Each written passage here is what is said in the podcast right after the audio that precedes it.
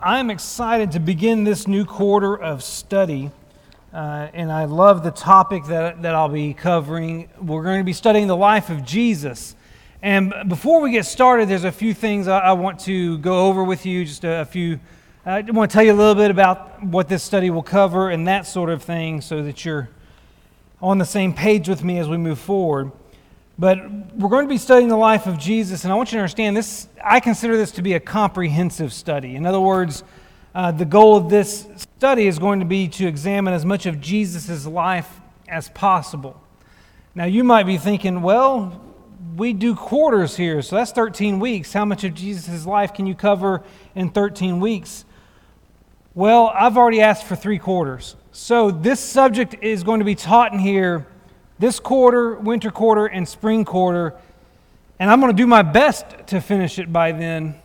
But if you ask any of the individuals in this room who attended my Wednesday morning Bible class, they'll tell you I can't. So I love to study the life of Jesus. I love to go into depth in the life of Jesus. So I intend to do that, and we'll cover it as long as I'm allowed to be up here covering it. Um, and so I, I, want you to know that in advance. If you're hoping to just get a good overview of the life of Jesus in 13 weeks, that's not going to happen. Uh, we're going to be taking our time going through this. I also want you to know that as I teach the life of Jesus, I'm going to be very event oriented in my teaching. And what I mean by that is I'm going to be focused on the activities and the events that take place in the life of Jesus more so than the teaching that Jesus presents. Now, we will address some of his sermons or some of his uh, specific teachings as they are found in conjunction with specific events or, or as they contribute to helping us understand why something happens or, or what's going on in a particular uh, scenario in the life of Jesus. But my focus is not going to be spent examining his sermons and examining his parables and things like that. I'm focused particularly on the events in his life. So this study will be very event oriented. And I'm going to do my best to make this a chronological study. Our, our study of the life of Jesus will attempt to, to work its way in order from his birth to his ascension. And uh, we're going to do the best we can with that. Um, there are moments when you look at the Gospels where, you're, where you're, you can't figure out what the correct order should be because Matthew does it one way and Luke does it another way, and we don't know what John's doing over there. But we're going to try to be as chronological as we can. There are going to be times where I'm going to have to, to kind of do my best guesstimate of what takes place after what. Uh, just so you know, I, when it comes to the chronology of Jesus' life, I lean heavily towards Luke and then to Mark um, mainly because I find John is a very theologically driven gospel. Uh, John is very intentional and selective about what he presents and what he doesn't because he's got a, an objective to his gospel, and that's just to convince people that Jesus is the Son of God. So he has less material in his gospel in the early parts of Jesus' life than the, than the other gospels do.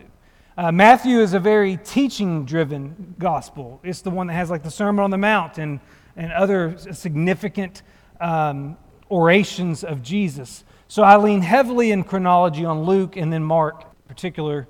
Um, so we're going to be doing this, this chronological study. It's going to be incorporating all four gospels. We're not going to be limiting ourselves to one gospel and working our way through it. We're going to be pulling from all four as we go along. So when we come to the feeding of the 5,000, for example, that's one miracle that appears in all four gospel accounts. So we'll appeal to all four gospel accounts. So the reason we call this the life of Jesus is because it's using all the material we have related to the life of Jesus. And finally, I want to share with you the objective or objectives of this class. For me, the reason we study the life of Jesus is to deepen our understanding of who Jesus is and what he has done. I know that sounds simple and it sounds um, elementary. But you can never, you can never appreciate Jesus too much. And so the whole objective, or the primary objective, I should say, is for us to just study Jesus' life and come away from it appreciating who he is, appreciating what he's done for us, and, and how he handled each situation he faced, and so on. Uh, but I would also say that additional objectives of this class are, are to conduct a focused examination of each specific event in the life of Jesus because those are events are recorded for a reason. God intentionally put all of these miracles and all of these interactions and all of these scenarios into the Gospels for a reason. And, and, my objective is to pick them apart and understand what the benefit of this story is for us as it pertains to the life of Jesus. And so that's another objective. And, and if, throughout this study, anytime I study the life of Jesus, the one thing that happens for me is I develop a greater appreciation for the humanity of Jesus. And I, and I want that to come out in this study. I, I want us to appreciate the fact that He put on flesh, that He came and experienced life in the confines of a human body, just like you and I, because when you really grasp the humanity of Jesus, it really can change your perspective of him. And one other thing I will do throughout this study is I will attempt to discredit alleged contradictions between the Gospels. You may not always uh, hear about them, but people will contend that the Bible can't be true because the Gospels, the Gospels dispute one another. And so, on occasions, including tonight, I will come across points in our study where, where I will um, explain why people think there's a contradiction and why it's not really a contradiction because we need to be able to defend the, the Word of God as well. And so that will be a, a, a small portion of this study as well. And so that lays out the groundwork of what we're going to do. So if you're willing to stay with me for the length of time we'll spend in the life of Jesus, I intend for it to be beneficial for you. Now, I understand you can't, not everyone can commit to three or more quarters in a row of a study because, well, some of you will volunteer to be teachers and things like that. But the good thing is, this, this is going to be recorded. And so, if you want to continue the study when you're not able to be here, you can go back and, and listen to it. That was one luxury that the Wednesday morning class never had. So, with all that being said, let's begin a lengthy study of the life of Jesus. And I hope it will be as beneficial for you as it is for me as the one uh, preparing for it. And what I want to do tonight is not an event. I know, I just said a moment ago, I want to be event focused.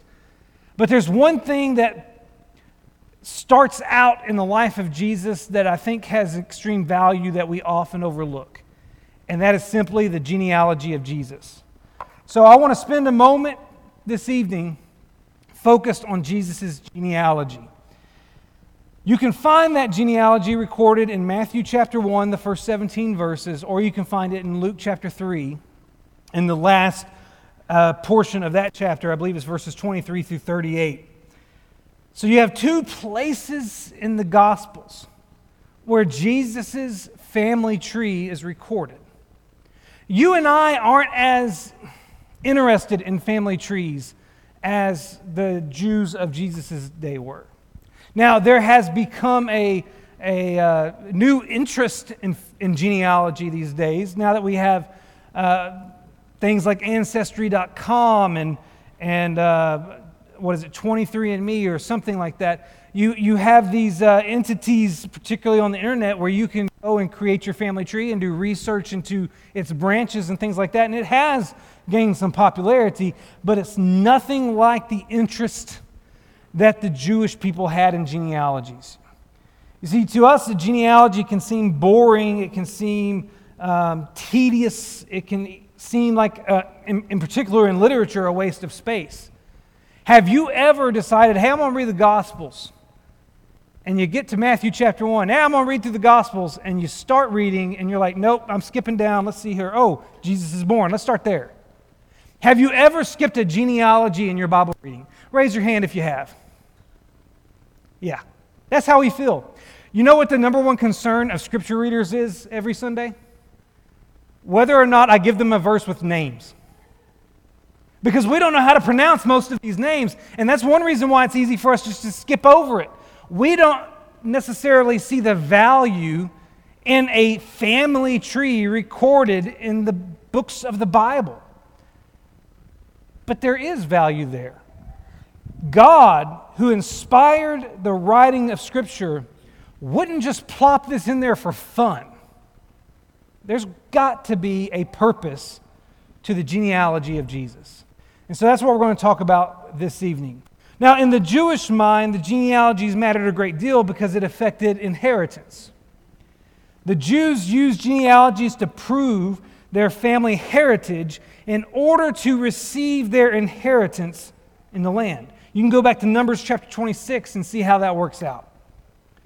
Your, your inheritance as an Israelite was determined by your ability to trace your lineage.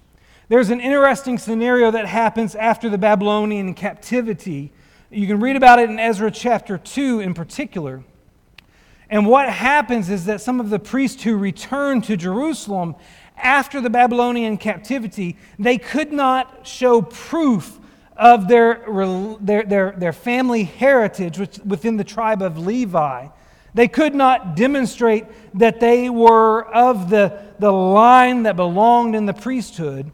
And as a result, they were considered unclean and they were excluded from the priesthood.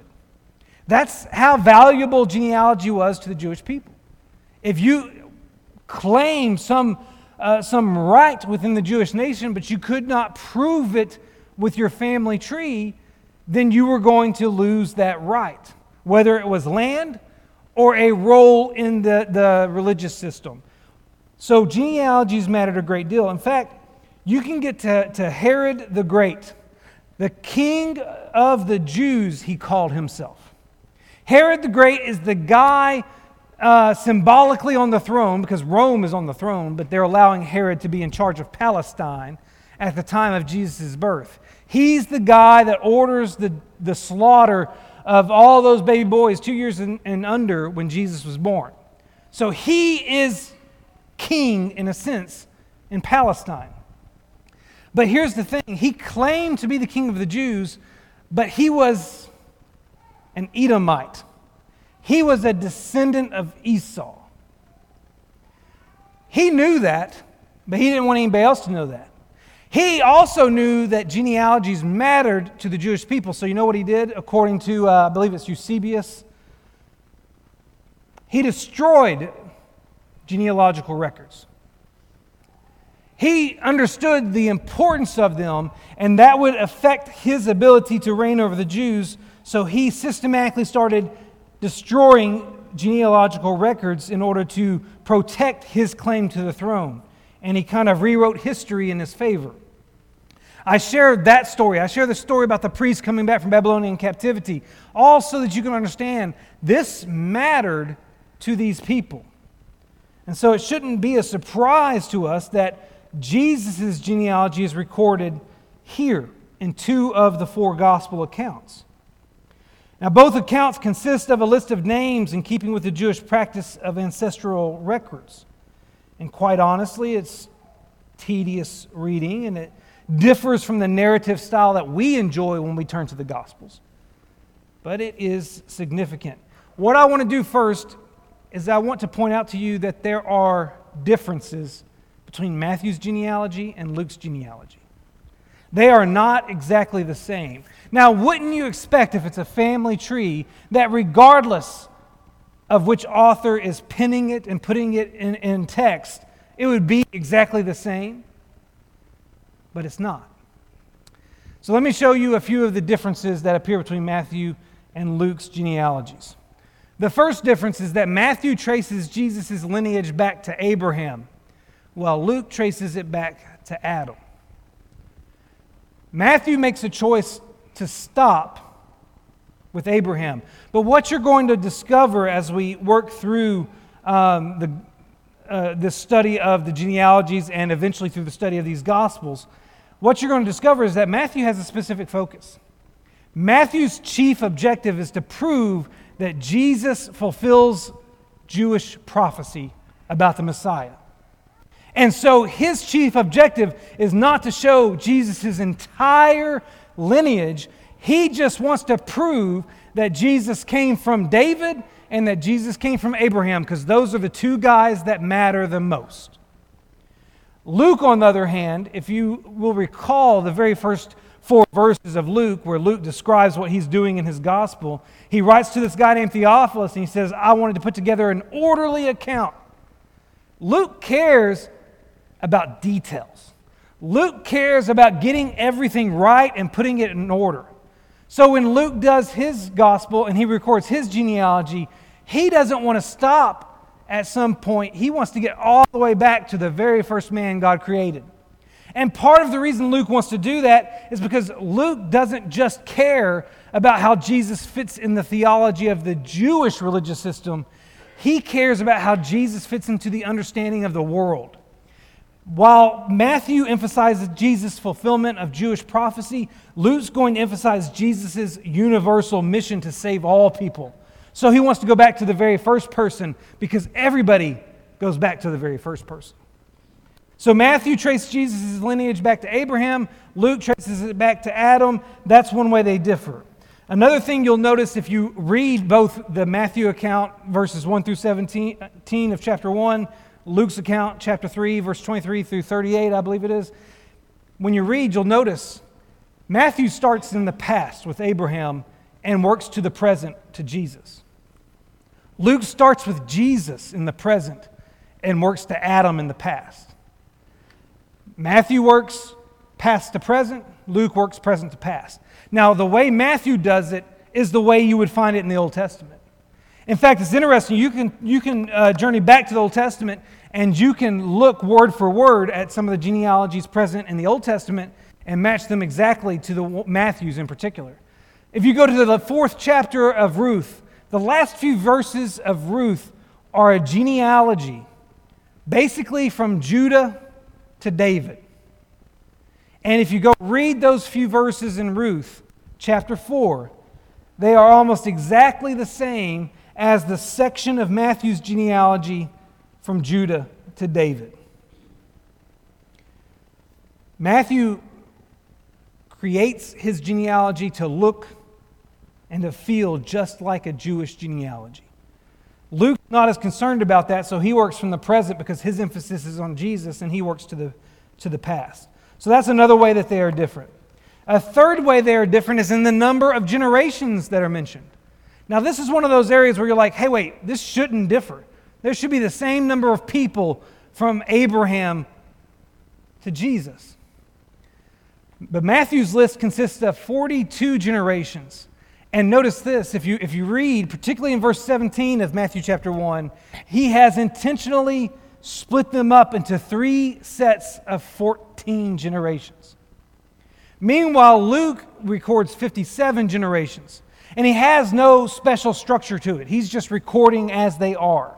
Now, you can, you can think to yourself, oh, it's got to be because Matthew stopped at Abraham, Luke went all the way to Adam. But that's not the entirety of the situation. What's interesting about Matthew's gospel is that if you compare it to Old Testament genealogies, because much of Matthew's genealogy is actually from the Old Testament, but if you do a comparison of Matthew's genealogy, particularly from Solomon through uh, Jehoiakim, uh, no, Solomon through Jeconiah, which is the last generation before Babylonian captivity, you can easily discover that he skips some people. He intentionally, to get to that special number of 14 because it matters to Matthew, he intentionally skips some generations. He intentionally leaves out um, Joash, Amaziah, Azariah, and Jehoiakim. These are guys who he just said, okay, I'm going to take the grandfather and the grandson instead of the father. That, that's ultimately what he does. And that's not wrong and Jewish genealogies. Because a Jewish genealogy isn't so much trying to give you, in every instance, father and son, but trying to make sure you can trace how this descendant came from that tribe or that individual or that, um, that uh, royal dynasty. Matthew has a very theologically driven genealogy here. Like I said, he wants to show that Jesus descended from David and Jesus descended from Abraham. That's his objective. If you look at the very first verse of Matthew chapter 1, Matthew says that's what his objective is. the book of the genealogy of Jesus Christ, the son of David, the son of Abraham. That's the first verse of Matthew. He's laying his thesis out. Jesus came from Abraham and Jesus came from David. To help orchestrate that and to show this systematic theology involved in his genealogy, he intentionally limits his sections to 14 generations. 14 generations from Abraham to David, 14 generations from David to Babylonian captivity, 14 generations from Babylonian captivity to Jesus. That's how Matthew lays out his genealogy. And so he limits it to a special number. And he skips some generations to accomplish that. Luke, on the other hand, he's just recording names, he's just recording everybody he has on file. So Luke's not driven by the theology here like Matthew is. He's more driven by the literal or the, um, what's the term I was going to use? He's more driven by being accurate. But there is one other significant difference between the two. So here's what I need you to do I need someone to open to Matthew chapter 1, and I need someone to open to Luke chapter 3. And I'm going to ask you a couple questions. So I'll tell you what, if you're on this, this side, go Matthew chapter 1. This side, go Luke chapter 3. And go to the genealogy, and I'm going to ask you a couple questions. Once you're there, if you're going to Matthew, look down to about verse 6. Who in the genealogy is identified as the son of David that leads to Jesus? In Matthew chapter 1. Say that again. No, excuse me. The immediate descendant of David uh, Solomon, verse 6. Now, those of you over in Luke chapter 3, you got to remember the son of David is going to be listed before David, but you'll find that son mentioned in verse 31. Who is the descendant of David that's going to lead to Jesus? Who? Nathan. Matthew said Solomon, Luke said Nathan. Doesn't that pose a problem because you can't have two fathers in, in that situation. In fact, if you watch these two lists, from the, the descendant of David, the immediate descendant of David, these two lists will diverge until they get to a guy named Shealtiel and Zerubbabel.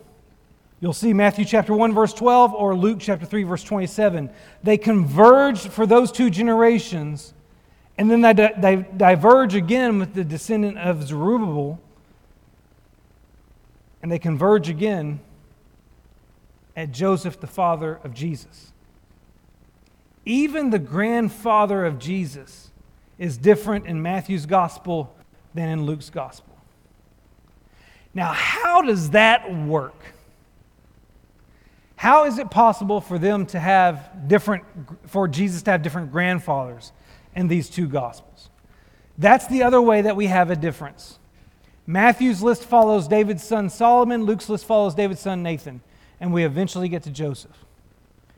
Now, I want to spend some time here because this is one of those moments where people will claim that the Bible has a contradiction because even the, the family tree of Jesus differs in two Gospels. But let me eh, share with you three possible explanations as to why there are differences of names between David and Jesus in all those generations. The first reason there may be differences has to do with the levirate marriage. In other words, it's possible that one of these gospels is identifying Jesus' legal line of ancestry and the other is his biological line of ancestry. Now, do you remember, have uh, ever, I know I've done this in a sermon before, but it's been a while, what a levirate marriage is. You can go to Deuteronomy chapter 25 and learn about this thing called a levirate marriage. Here's the way it works if you are a, a, a, a son and you have a brother, you die without having a child then it's your brother's duty to take your wife and produce a child for you. And when your brother takes your wife and has a child by her, that child is not your brother's, that child is yours, even though it's not your specific genetic makeup. It's all about inheritance, it's all about legal rights. And so there's this concept, there's, this uh, teaching, there's this expectation in Mosaic law that you're going to help continue the, the uh, lineage of your brother if he is childless. What is worth noting is that in the genealogy of Jesus, whether you're talking about Matthew or you're talking about Luke, there is a levirate marriage situation way back early in it. It has to do with Judah, the son of Jacob. And it's not a very good story. It's a scandalous biblical story. We'll talk about it more in a minute. But Judah had uh, three sons. His oldest son married a woman, died childless. So, Judah gave his second oldest son to the woman. He too died childless. Judah had a third son, but he came to the conclusion that this woman, whose name was Tamar, had to be cursing his family somehow. And he kind of refused to give her to his third child because he didn't want to lose another child. Well, she finally figured out what Judah was doing, and she knew where Judah was going, so she went to that town that Judah was headed to, and she set up camp outside the town like she was a prostitute. And Judah visited the prostitute that, that night.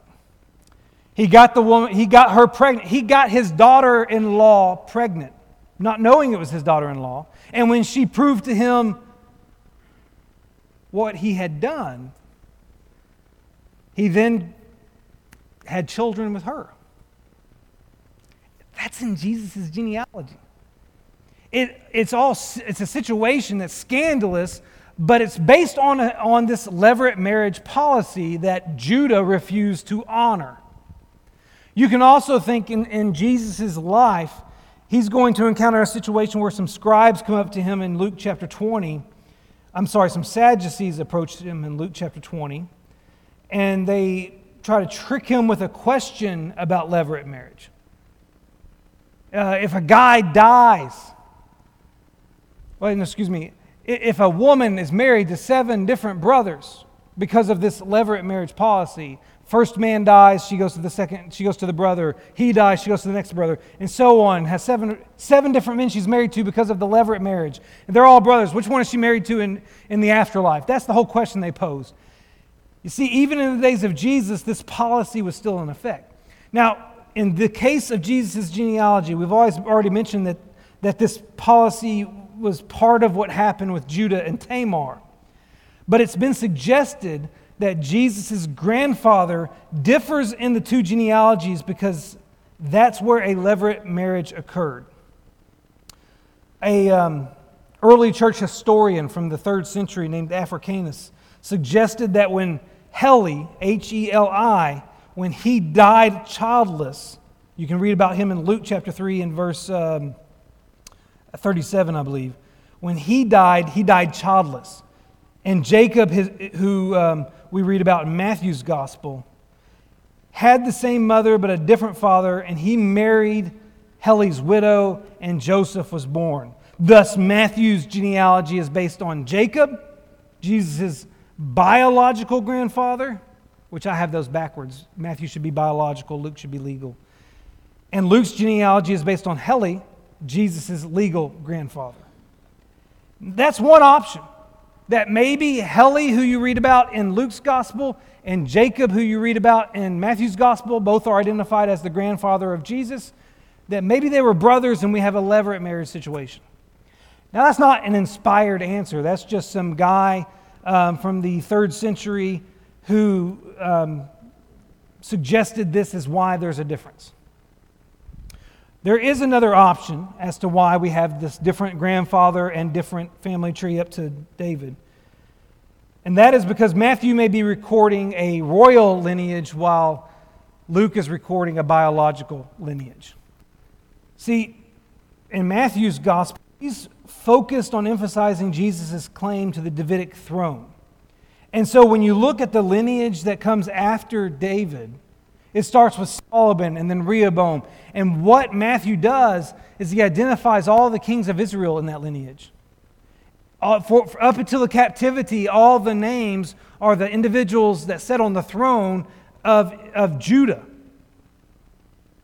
And so it's been argued that Matthew emphasized the royal lineage because Jesus is the rightful king of the Jews. He's a descendant of David, even though he may not be a descendant of the royal lineage. That's the one that Matthew's choosing to follow to argue for his place in David's throne as the Messiah. Meanwhile, Luke over there isn't focused on the royal lineage. He's focused on the biological lineage. And so he starts with Nathan way back there after David and stays with that line, even though those aren't the ones who were the king on the throne, they are the biological line. So the argument is that it's possible Matthew focuses on the royal lineage, the, the one that would link Jesus to the throne of David while Luke focuses on, on Jesus' biological lineage, the actual people who genetically he shared, shared a commonality with. So that's the second option. There is one last option, and that is that Matthew presents Joseph's family tree and Luke presents Mary's family tree. This is probably the most popular explanation for the difference in names that appear between Luke and, and Matthew. And it has some appeal to it for this one single factor. In Luke's gospel, when you read about the birth of Jesus, it's all from the vantage point of Mary. In Matthew's gospel, when you read about the birth of Jesus, it's all from the vantage point of Joseph. And so it's argued that because Joseph is the central character in the birth of Jesus in Matthew, that the family tree there must be his. And since Mary is the central character in the birth of Jesus in Luke, the family tree there is hers. Now, it was not common to produce the family tree of a female. But then again, it wasn't common to do it in backwards order either, starting with the present and working to the past.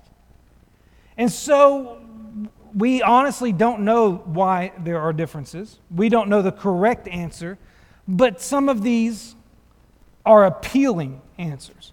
And they can, regardless of which one may be correct, or, and if there's even one that we haven't thought of yet, they do give an explanation as to why there are differences, a justifiable, credible explanation as to why there are differences between these gospels. We will not know why the genealogies are different until we get to heaven. So put that away in your questions for God when you get to heaven. Right up there with why did he make mosquitoes? That's my first question for him. Because there's no function that a mosquito offers that can't be taken care of by another creature, in my opinion. Somebody, uh, Glenn is going to correct me later, I'm sure. So that takes us through the, the differences between these two genealogies. We have to acknowledge them because you would expect them to be the same, but there could be some great reasons why they are different. Now, now that we've covered the differences, why do we have the genealogies? Why do we need them? Why did God see fit to put them in the, the Gospels? Why are they preserved? Well, the first and most obvious reason is because Jesus' genealogy reveals how he fulfilled messianic prophecy. Particularly when we look at Matthew's gospel, but both gospels do this. It focuses on three things. Both Matthew and Luke's genealogies identify Jesus as the seed of Abraham. Both genealogies take us to Abraham. In Genesis chapter 12 and verse 3, God told Abram, In you all the families of the earth shall be blessed. And he repeated that statement in Genesis chapter 22 and verse 18, saying, In your offspring shall all the nations of the earth be blessed because you have obeyed my voice. Jesus is identified in the Old Testament as the blessing for all the nations. And he is that because he is the Savior of the world. And both genealogies recount the fact that Jesus descended from Abraham, placing him in the context of this messianic prophecy. You'll also notice that both genealogies identify Jesus as a descendant of Judah. Judah is mentioned in both lists, there's no controversy about that. And when Jacob blessed Judah back in Genesis chapter 49 and verse 10, he said, The scepter shall not depart from Judah, nor the ruler's staff from between his feet. Later, Isaiah said in Isaiah chapter 37 and verse 31, uh, well, Isaiah prophesied about the tribe of Judah, saying, The surviving remnant of the house of Judah shall again take root downward and bear fruit upward. Whether you're looking at Jacob's blessing in Genesis 49 and verse 10, which says the scepter shall not depart from Judah, or you're looking at Isaiah's prophecy in chapter 37 and verse 31, where the, the, the root of Judah will bear fruit and, and grow upward. Both are referring to this, the Messiah coming from that particular tribe. Both of these statements are taken as indicators that the Messiah would descend from Judah. And both genealogies recount the fact that Jesus was a Judite. And let's not forget that Jesus is called in Revelation chapter 5 and verse 5 the lion of the tribe of Judah. And thirdly, both genealogies identify Jesus as an heir to the throne of David, as we've talked about at length. In one of Scripture's most popular messianic prophecies, Isaiah associated the Messiah with David. It's Isaiah chapter 9, verse 6 and 7, where he says, For to us a child is born, to us a son is given, and the government shall be upon his shoulder. Of the increase of his government and of peace there will be no end, and on the throne of David and over his kingdom. Jeremiah also made the connection between the Messiah and David when he wrote in Jeremiah chapter 23 and verse 5 Behold, the days are coming, declares the Lord, when I will raise up for David a righteous branch and he shall reign as king and deal wisely and shall execute justice and righteousness in the land. Both genealogies connect Jesus with David and indicate that he was, in fact, a descendant of the king and an heir to the throne that God set up through David. So, whether you're looking at Jesus' biological line or his legal line, or you're looking at his uh, ancestry through Joseph or Mary, or whatever explanation you want to go with between these two uh, different genealogies, the one thing you'll notice is that God, in his omniscience, made sure that Jesus' genealogy fulfilled all messianic prophecies. And that means that Jesus' genealogy is provided so that there will be no doubt that he meets the qualifications of a Messiah based on the prophetic proclamations that were presented in the Old Testament. And so we can be confident that the son of Joseph and Mary was, in fact, the Son of God. That's the chief reason we have the genealogies. They may be boring to us, but they're there because they prove messianic prophecy. They show us that Jesus fulfilled what was said about him in the Old Testament. But that's not the only reason I believe Jesus' genealogy is preserved for us. I believe it's also preserved because it validates the legitimacy of Jesus' birth.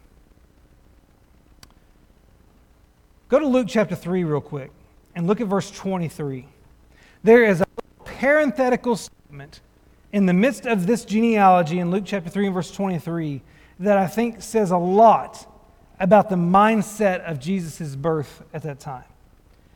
So, Luke chapter 3, verse 23 says, Jesus, when he began his ministry, was about 30 years of age, being the son, parentheses, as was supposed of Joseph.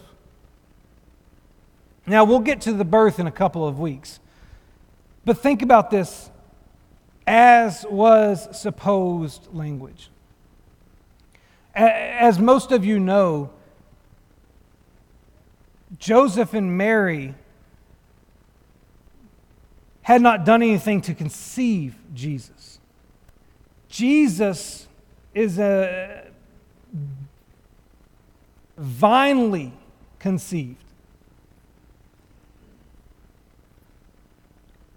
But if somebody walked in the doors of this church building today and told us, some, some teenage girl walked in here and said, Yes, the Holy Spirit impregnated me, would we believe her?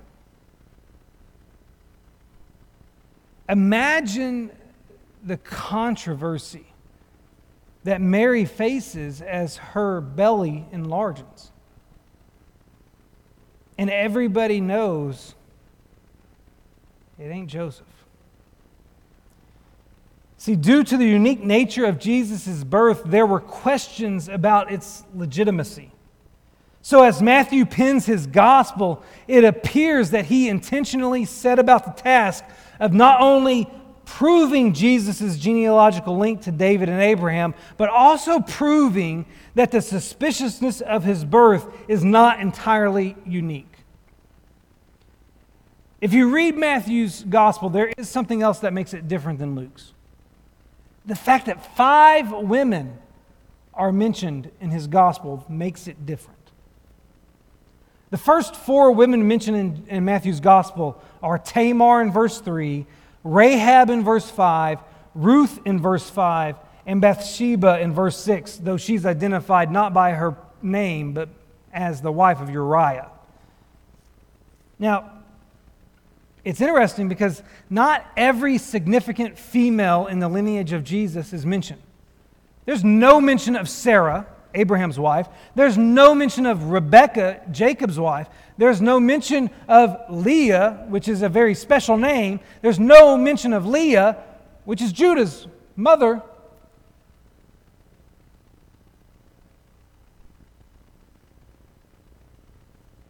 But these four women they get mentioned. What do they have in common? Tamar, Rahab, Ruth, Bathsheba. What do they have in common? They all share suspicions of illegitimacy surrounding their sexual activity and their childbearing. Let me explain what I mean. In the case of Tamar and Bathsheba, an illicit relationship led to the birth of a child that progressed the messianic line. In the case of Rahab and Ruth, a cross cultural marriage led to the birth of a child that advanced the lineage of the Christ. The point is that the children of these four women were not without controversy, and yet they were accepted as legitimate descendants in this line. This is important because the fifth woman mentioned in Matthew's genealogy is Mary, of whom Jesus was born in verse 16. And like her predecessors, the circumstances surrounding the conception of her child are suspicious and controversial. So it seems that what Matthew may be doing by including Tamar, Rahab, Ruth, and Bathsheba is demonstrating that Jesus' birth is not the first controversial birth in his family. It's as though Matthew is defending the legitimacy of Jesus' birth by pointing out that key members of the messianic genealogy were haunted by similar suspicions. That's the way one author put it. And if those other births were deemed legitimate, Rahab was the great great grandmother of David, Ruth was the uh, great grandmother of David, Bathsheba was the mother of the king of Israel, Solomon. If if, their, uh, if the births of their children were deemed legitimate, then Jesus' birth should be legitimized as well. It seems that Matthew is concerned with disproving or discrediting the naysayers that, that are claiming at that time that Jesus can't be the Messiah because of how he was born. And he's saying, look at the lineage of the Messiah. There were other controversies that predated him. And you have no problem accepting David, although his great grandmother was a Moabite and his great great grandmother was a harlot in Jericho. And you have no problem accepting Solomon as this wealthy, wise king, even though his mother had an adulterous affair with his father. It's as though Matthew is trying to contend based on the fact that there were other suspicious childbirths prior to this, that there shouldn't be any suspicions about Jesus's. Another thing to consider as we, as we examine why we have these genealogies is the fact that Jesus' genealogy reminds us that he was human. The fact that Jesus has a genealogy, one, one author said this the genealogy is recorded, the fact that it's recorded at all shows Jesus to be a real man, not a demigod like those in Greek and Roman mythology. It's, it sets him apart from the so called deities of the world around them. It shows that he was, in fact, God in the flesh, that he was truly human. Because Jesus, Jesus had DNA. Jesus had a genetic code and a genetic makeup about him. Jesus had fingerprints. Jesus had a physical identity linked to his ancestors. He had a blood type. I think we lose that sometimes because we are so wrapped up in the Jesus is God category that we forget that he was entirely human as well. He would get fatigued, he would get hungry. We don't have it recorded, but he had the capability of getting sick because he was human. And obviously, he was capable of dying because he was human. You got to think about what Philippians chapter 2 says.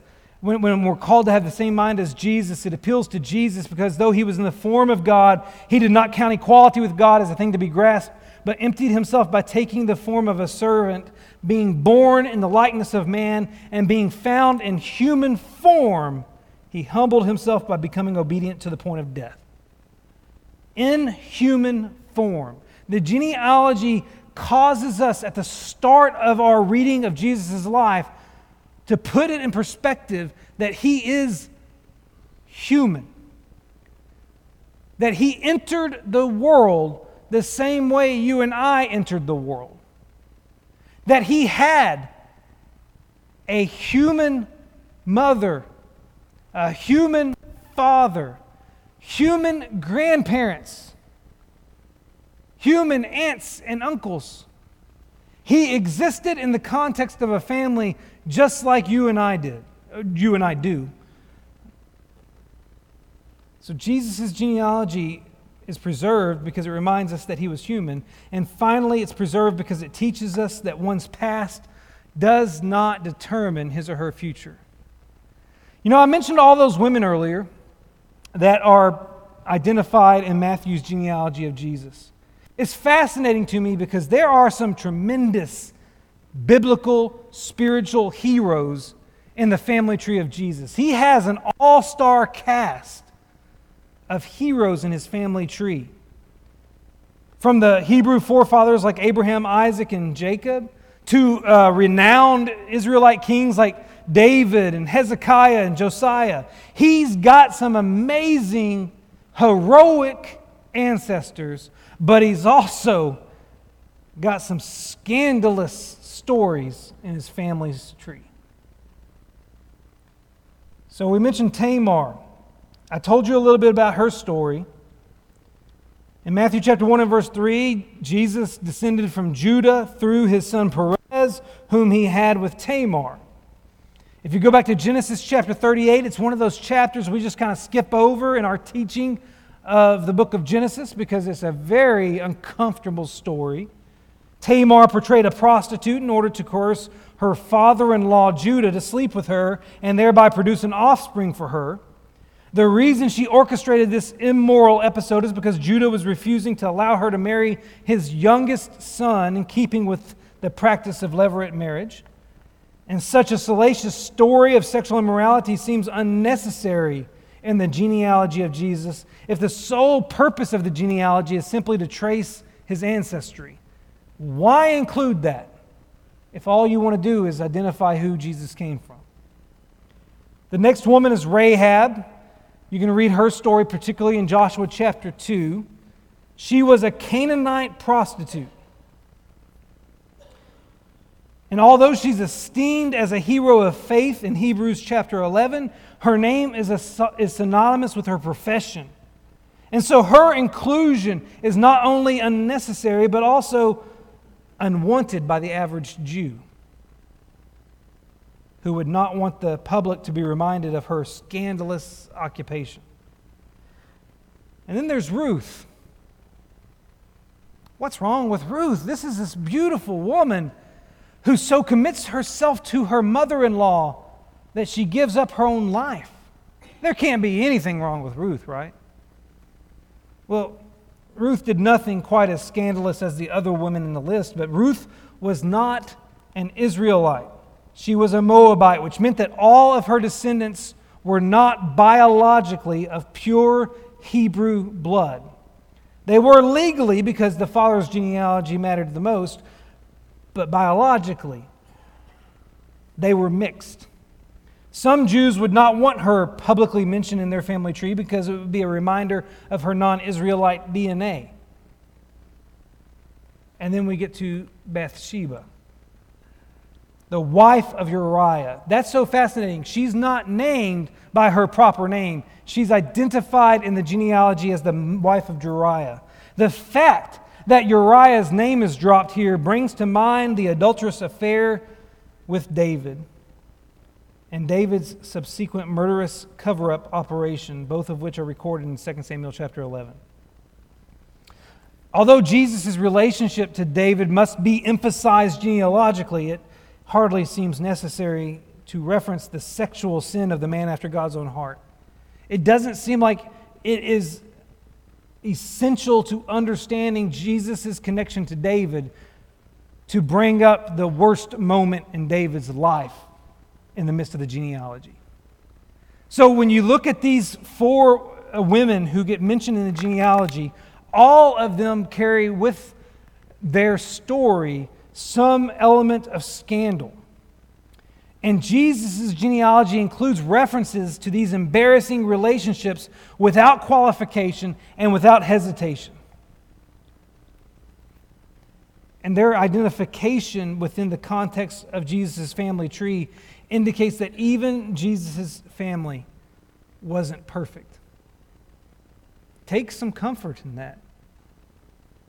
Your family doesn't have to be perfect because the Son of God's family was not perfect. This may be an insignificant observation in the grand scheme of things, but I think it's, it shows it shows that Jesus was not defined by his heritage, and therefore we don't have to be defined by ours either. And along those lines, I'm reminded of Paul's presentation of his heritage in Philippians chapter 3, where he said, If anyone else thinks he has reason for confidence in the flesh, I have more. Circumcised on the eighth day of the people of Israel, of the tribe of Benjamin, a Hebrew of Hebrews. As to the law, a Pharisee, as to zeal, a persecutor of the church, as to righteousness under the law, blameless. He lists his resume. But then he says, whatever he counted as gain from such a heritage was loss for the sake of Christ. In other words, his relationship with Christ was far more important than his heritage. So, a few verses later, in Philippians chapter 3, verse 13 and 14, Paul said that he was forgetting what lies behind, straining forward to what lies ahead, so that he could press on toward the goal for the prize of the upward call of God in Christ Jesus.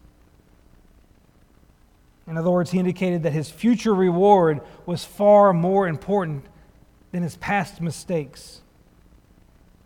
And then he concluded by instructing those who are mature to think the same way. As we conclude out this study tonight of a, a section of the Gospels that we may feel is insignificant, I want us to be reminded that if you are in Christ, it's not your past that matters, because your future is glorious. Therefore, there's no reason to dwell in your past. Jesus' family's past was pretty ugly. But as we'll find out, Jesus is the one who made the future extraordinarily bright. I look forward to this study with you, and I hope you look forward to it as well. Next week, we'll begin investigating Jesus' birth, but particularly doing it by looking at the announcements to Joseph and Mary in particular and understanding how this affected them to learn that they're going to be the parents of the Son of God. Let's close out with a word of prayer this evening. God in heaven, we are humbled to come before you this evening and to study your word. Lord, we are about to embark on a study of the life of your Son, and I ask for your blessings on me as the teacher to uh, do justice to this material and to his life.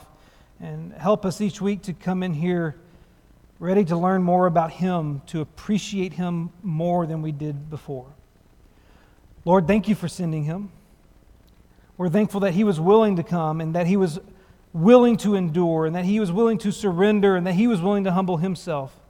And may we never take for granted his sacrifice. And may we honor him with the way that we live. We love you, Lord, and it is through the name of your Son, Jesus Christ, that we pray. Amen.